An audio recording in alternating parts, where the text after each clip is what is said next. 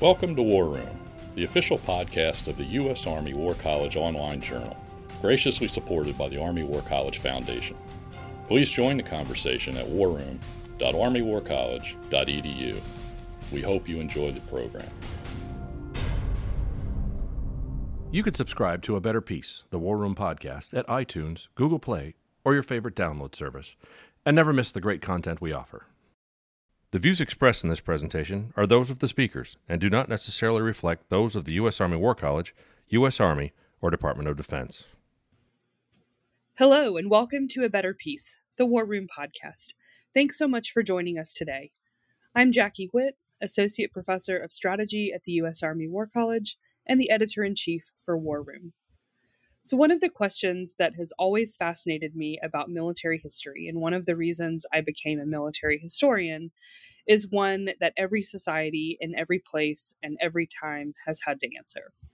And that is, who will serve in uniform and on what terms? And there are lots of different answers to this question. In the United States, we've seen an ebb and flow between preferring volunteers, venerating the citizen soldier, and requiring conscription or a draft in times of significant person power requirements. For the last 40 years or so, a little more than that, the United States has relied exclusively on volunteers to fill its enlisted and officer ranks. But it also acknowledges that conscription may be necessary in the future, hence the Selective Service Act, which requires male U.S. citizens to register for potential compulsory military service. But now, the fact that the Selective Service Act excludes women from the requirement is receiving increasing scrutiny. So to talk about these developments, I'm pleased today to have a veteran of the War Room podcast back in our virtual studio. Dr. Kara Dixon Vuic is the Lance Corporal Benjamin W. Schmidt Professor of War, Conflict, and Society in 20th Century America at Texas Christian University.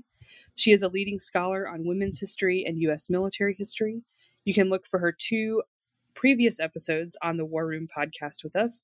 One that she recorded with me about her book, The Girls Next Door, which is about women's work as entertainers with the U.S. military. And she did an on-writing podcast with Mike Nyberg and her husband, Jason. So Kara, it's great to have you back with us at the War Room today.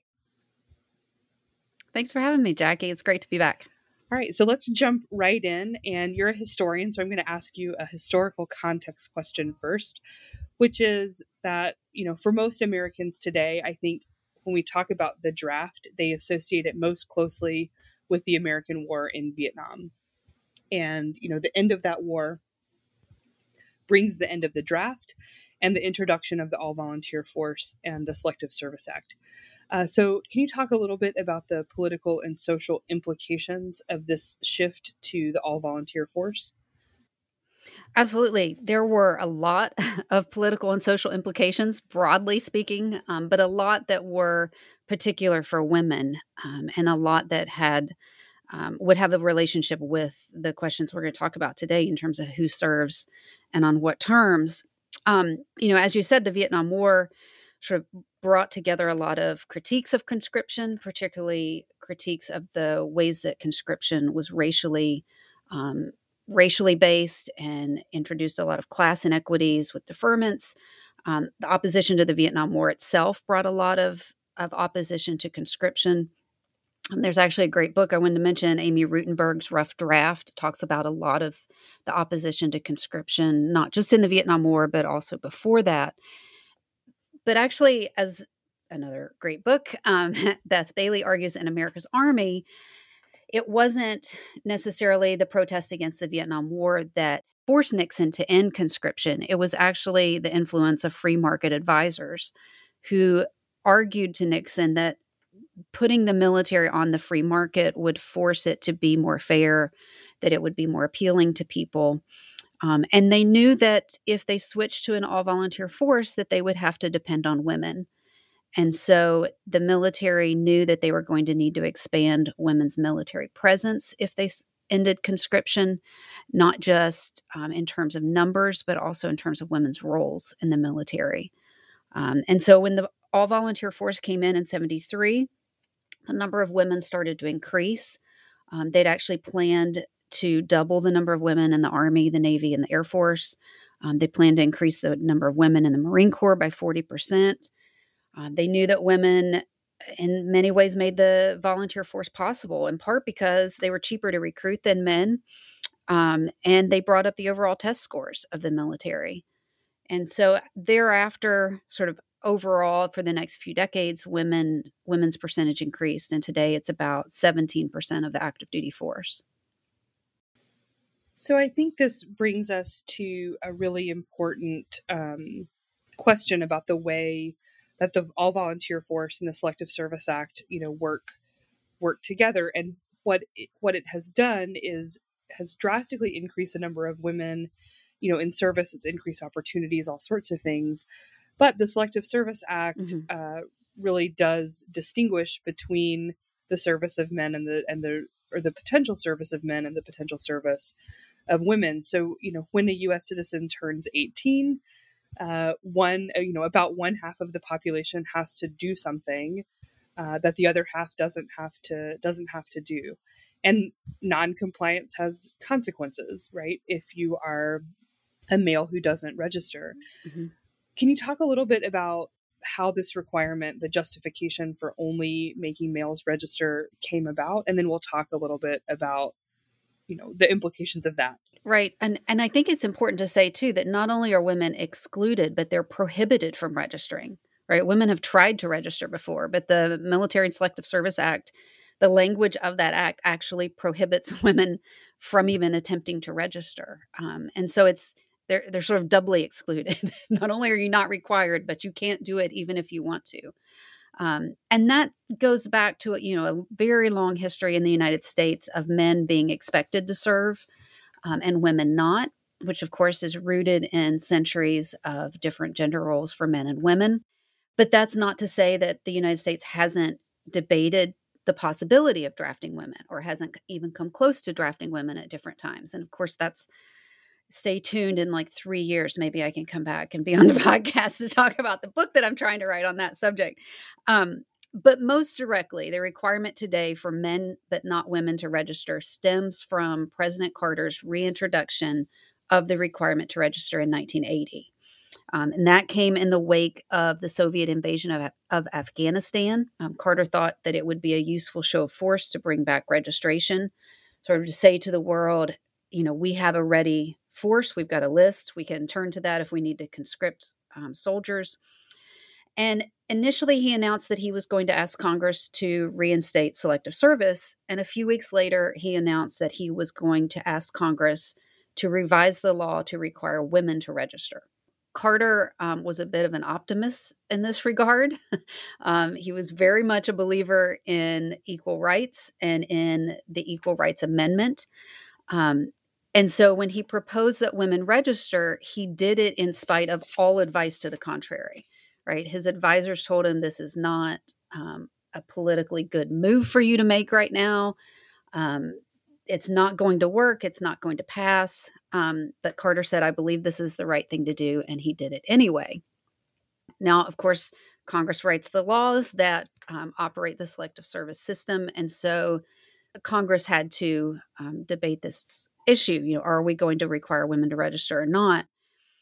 And what I think is really interesting is that in the early 70s, when Congress had debated the Equal Rights Amendment, Congress had debated proposals that would have restricted the Equal Rights Amendment from applying to the military, right? Several opponents to the ERA had proposed amendments that would have excluded the military and would have meant that the military could still exclude women in whatever ways it wanted.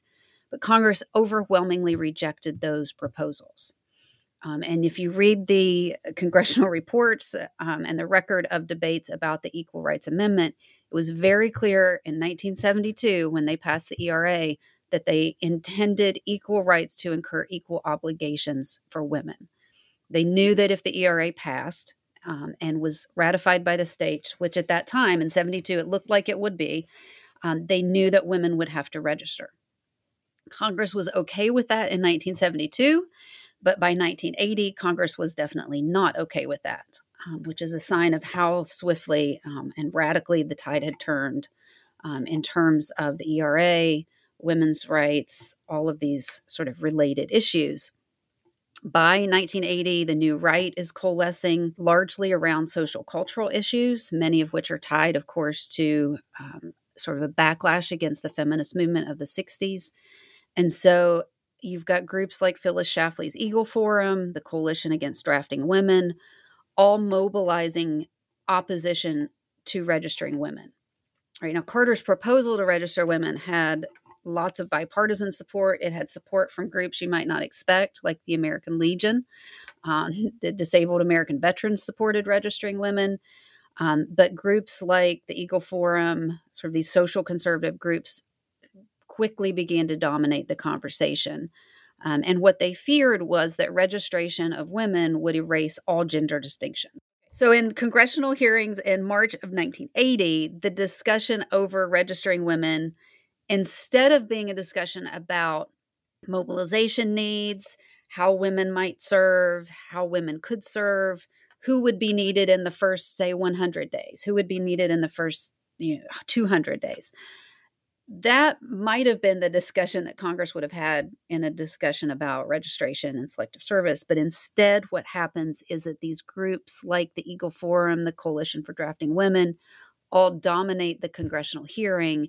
And it turns into a discussion about women's sort of so-called nature, their inherent capability for creating life, that women are supposed to create life, not destroy life.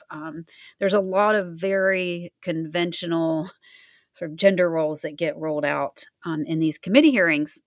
And it's interesting to me even that Representative Marjorie Holt, who was on the House committee that's debating these issues, is a member of the Coalition Against Drafting Women. So in hindsight, it seems like the hearing is sort of stacked before it even begins. And so the proposal to register women died in committee. Congress in 1980 refused to require women to register a short 8 years after it had essentially indicated that it was willing to do the opposite. And so that's the sort of legislative history of why men and men only are today required to register. It's such an interesting idea that you can have congressional hearings ostensibly about one subject that turn into debates about a whole other thing, right? And that your point that they're not really talking about military readiness, effectiveness, et cetera, all of the language that we might think about as being really salient today. And they really are talking about these much broader social questions and cultural questions about gender roles, the role of the family and society and women and men. And so that it strikes me as both interesting and not at all unusual that right. happens in this case. Right. So has this legislative sort of peculiarity in this cultural moment from 1980, has it ever been challenged before? What's interesting is that it was also being challenged at that time. When Congress is having these hearings, they're also sort of conflating issues. They're not just talking about so supposedly what women are supposed to do and men are supposed to do, and can we as a society, what are we going to do if women have to go defend men? Are we going to self-implode if that happens? At the same time, they're conflating registration and conscription, which I think often actually happens in debates today. That their assumption is that registration would immediately lead to conscription, to actually being conscripted into the military and inducted into the military. And they assume that anyone who was registered would thus be conscripted and also sent straight into combat, right? And so they conflated conscription and combat in a military that at the time, 80% of roles were non-combatant right. roles. So they're conflating issues, but the combat issue is ultimately what became the legal rationale for excluding women. So at the same time that all of this is going on in Congress, a case had been moving through the courts that initially began as a protest against registration in and of itself. It was a Vietnam War case. There had been several of them, about a dozen. cases in which men had challenged the requirement to register and essentially tacked on all kinds, as many legal rationales as they could come up with. But by about 1980, the only legal argument that stood was sex discrimination. And the case was called, by then, was called Rosker v. Goldberg. And by the time it reached the Supreme Court, it was essentially a case about sex discrimination. And you can read a really great account of this case in Linda Kerber's No Constitutional Right to Be Ladies. And she talks about how the case was ruled by the Supreme Court in June of 81. And essentially the court held that women are excluded from combat in the military, thus they can be excluded from registration. Again, conflating registration and conscription and combat. So the court said if women can be excluded from registration because they're excluded from combat. And that's the legal justification that stood since 1981. And so now, right, astute listeners will understand where the conversation heads, which is women are no longer excluded from combat. The combat exclusions have been lifted. We have women. Not only is it theoretically possible, but it is possible in that women are serving in combat roles right now. And so if that exclusion has gone, is there any legal justification now for excluding women from the Selective Service requirement? I guess the answer to that would be, it depends on who you ask. But what I find really interesting as a historian is that the legal rationale has always been combat, right? And if we were videoing this, you could see I'm making air quotes right now, combat, right? Because the problem is that women's participation in combat has shifted radically even before 2015, when Secretary of Defense Ashton Carter said we're opening everything to women. Even before then, women's roles in, quote, combat shifted radically, right? From 81 to 2015, what did combat mean? The answer to that changed wildly, right? In 1978, the Secretary of Defense said combat was a geographic region. And he said very openly, if that's the definition, and we think it is, then women have been in combat for a long time, right? But did combat then mean your risk level, right? Did it mean that you had to be engaged in active engagement with the enemy? Was it likelihood of danger? Right? What did combat mean? And we've seen that change right over time, right? That the regulations have changed even before 2015, and the reality on the ground didn't always, or in the air, as it were, or on ships didn't always match what the regulation said. Right? There were always sort of boundaries and seams and gaps that were going to be, you know, problems. Right. And so women have been doing many of the things that they were not permitted to do in 81, long before we opened all combat roles to women. And I think, you know, the Supreme Court, if you could sort of move them forward in time, might be quite surprised in, say, 1998, that women are doing all of these things they thought women weren't supposed to do. And so I think that sort of complicates the legal rationale for the Rosker decision, even before today, when clearly if women are included in combat roles, then the sort of the legal rationale is a bit fluid now. And so we have now a challenge to the Rosker decision, and it's brought together. The only way I know how to put it is that it's a strange bedfellow kind of case. So it has brought together groups including the National Coalition for Men and the American Civil Liberties Union, not two groups I'm used to saying, like in the same sentence on the same, you know, same side of things. Right. So what's the claim that the current legal challenge makes? Well, essentially the claim is the same claim that advocates have made since the 70s. And that is that the exclusion of women from registration violates men's Fifth Amendment rights to equal protection. Right. And that is the claim that was made in what became the Rosker v. Goldberg case. It was a claim made by dozens of men in the Vietnam era and up through 1980 and 81. So it's not a new argument. And essentially their case argues that with the combat restrictions gone, there's no legal standing to exclude women from registration now.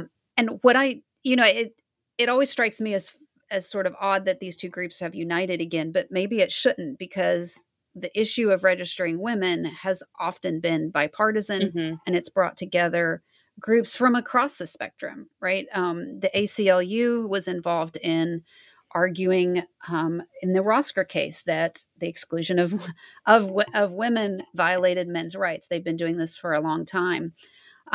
But what I also sort of want to talk about, and I'm not an attorney, I'll just say that as a disclaimer. So perhaps an attorney can explain this better. But the decision for Rosker was also being made in an era in which there was a lot of change in how courts handled sex discrimination cases, right? And this is what Kerber talks about in her book and provides a long sort of background to this. But essentially, the case today argues that Rosker was incorrectly decided in 1981, in part because it conflated conscription and combat by arguing that if you were conscripted, you would be sent to combat, which was not historically true and was not likely to have happened in 1981. So that was one flaw. You know, and that's just related to the United States military's sort of tooth to tail mm-hmm. ratio, which has been much more tail, much broader than many nations. Right. Trailing belong, you know, very wide tail back here. But they also argue that the Rosker decision was based on essentially the wrong rationale, right? That the case was decided on whether including women in Selective Service was necessary. But what they argue is that the court should have asked that the government should have had to prove that the exclusion of women was necessary for the purpose of national defense, right? That including women would have perhaps imposed some administrative burdens on the military, mm-hmm. right? You've got more paperwork, literally paperwork probably in 1981 to handle, but that administrative burden isn't enough to essentially discriminate against one group or another. And they argued that the government should have had to show the discrimination against women. And I don't mean that in sort of the way discrimination is usually used, but the exclusion of women as a class from registration, that they should have had to prove that that was necessary. And instead, the court based its decision on whether they had to include women to accomplish national defense. Yeah, so it's a narrow sort of legal, like almost a semantic mm-hmm. question about how the case is argued and the logic behind it, which is different maybe from the substantive, you know, moral, ethical, political arguments about whether or not it is right or whether or not it is a good thing or a bad thing. And so I think this is where so many people get frustrated with legal proceedings, right? Is that it's very rarely about whether something is right in sort of a righteous gut feeling sense. And it's very much about how the case was argued, how it was decided. Do we imagine that this will go to the Supreme Court? Well, so yesterday, the government had to respond. And again, writing this, the history of this in the future will be really interesting because we've now changed administrations, right? Sort of prior midstream. Administration, right. Prior administration wanted to defend the exclusion of women, right? The Trump administration wanted to defend that. The Biden administration now has essentially responded and said that the Supreme Court should not hear the case, but instead should let Congress decide, right? And in some ways, I think it's sort of a punt. You know, let's just sort of delay this, let Congress decide. We don't actually want the court to rule on the question. But what they want is to let Congress sort of figure out what to do. And part of that is related to the National Commission on Military, National and Public Service, which was created in 2017. And last March, of course, right before COVID hit, last March issued, or right as COVID was becoming a big issue, issued its report, which called for greater emphasis on military recruitment, more emphasis on public service, sort of VISTA, AmeriCorps, those kinds of programs, but also called for the registration of women. said the time is right to register women.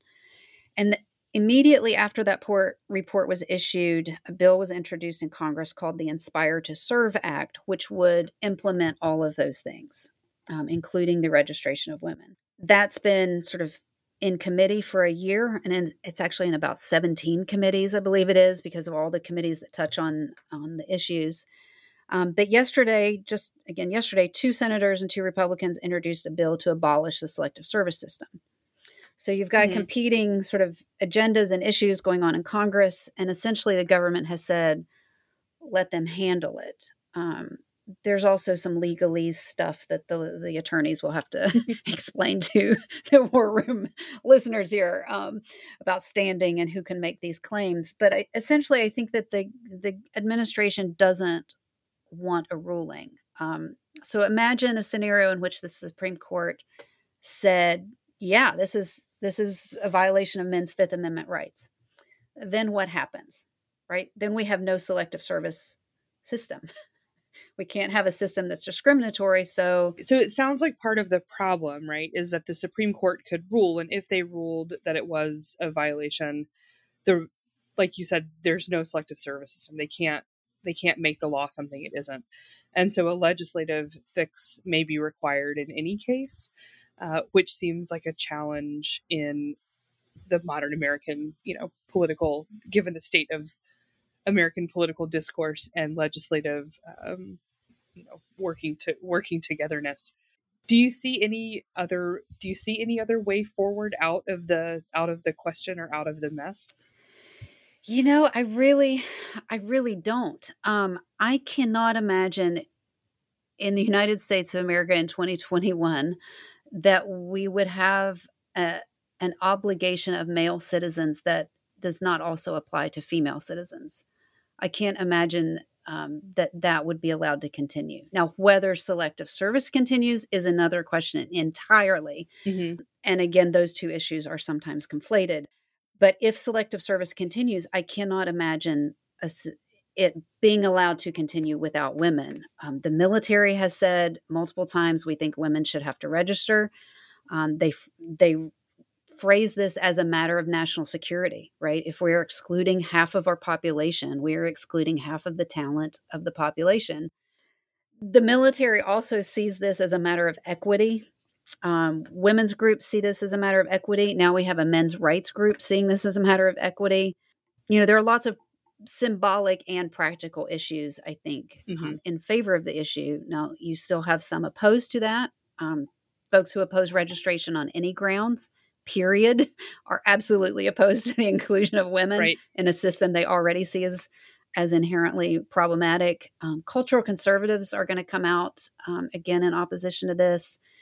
And some argue, even proponents of women in the military argue that the military needs to deal with sexual harassment and assault first.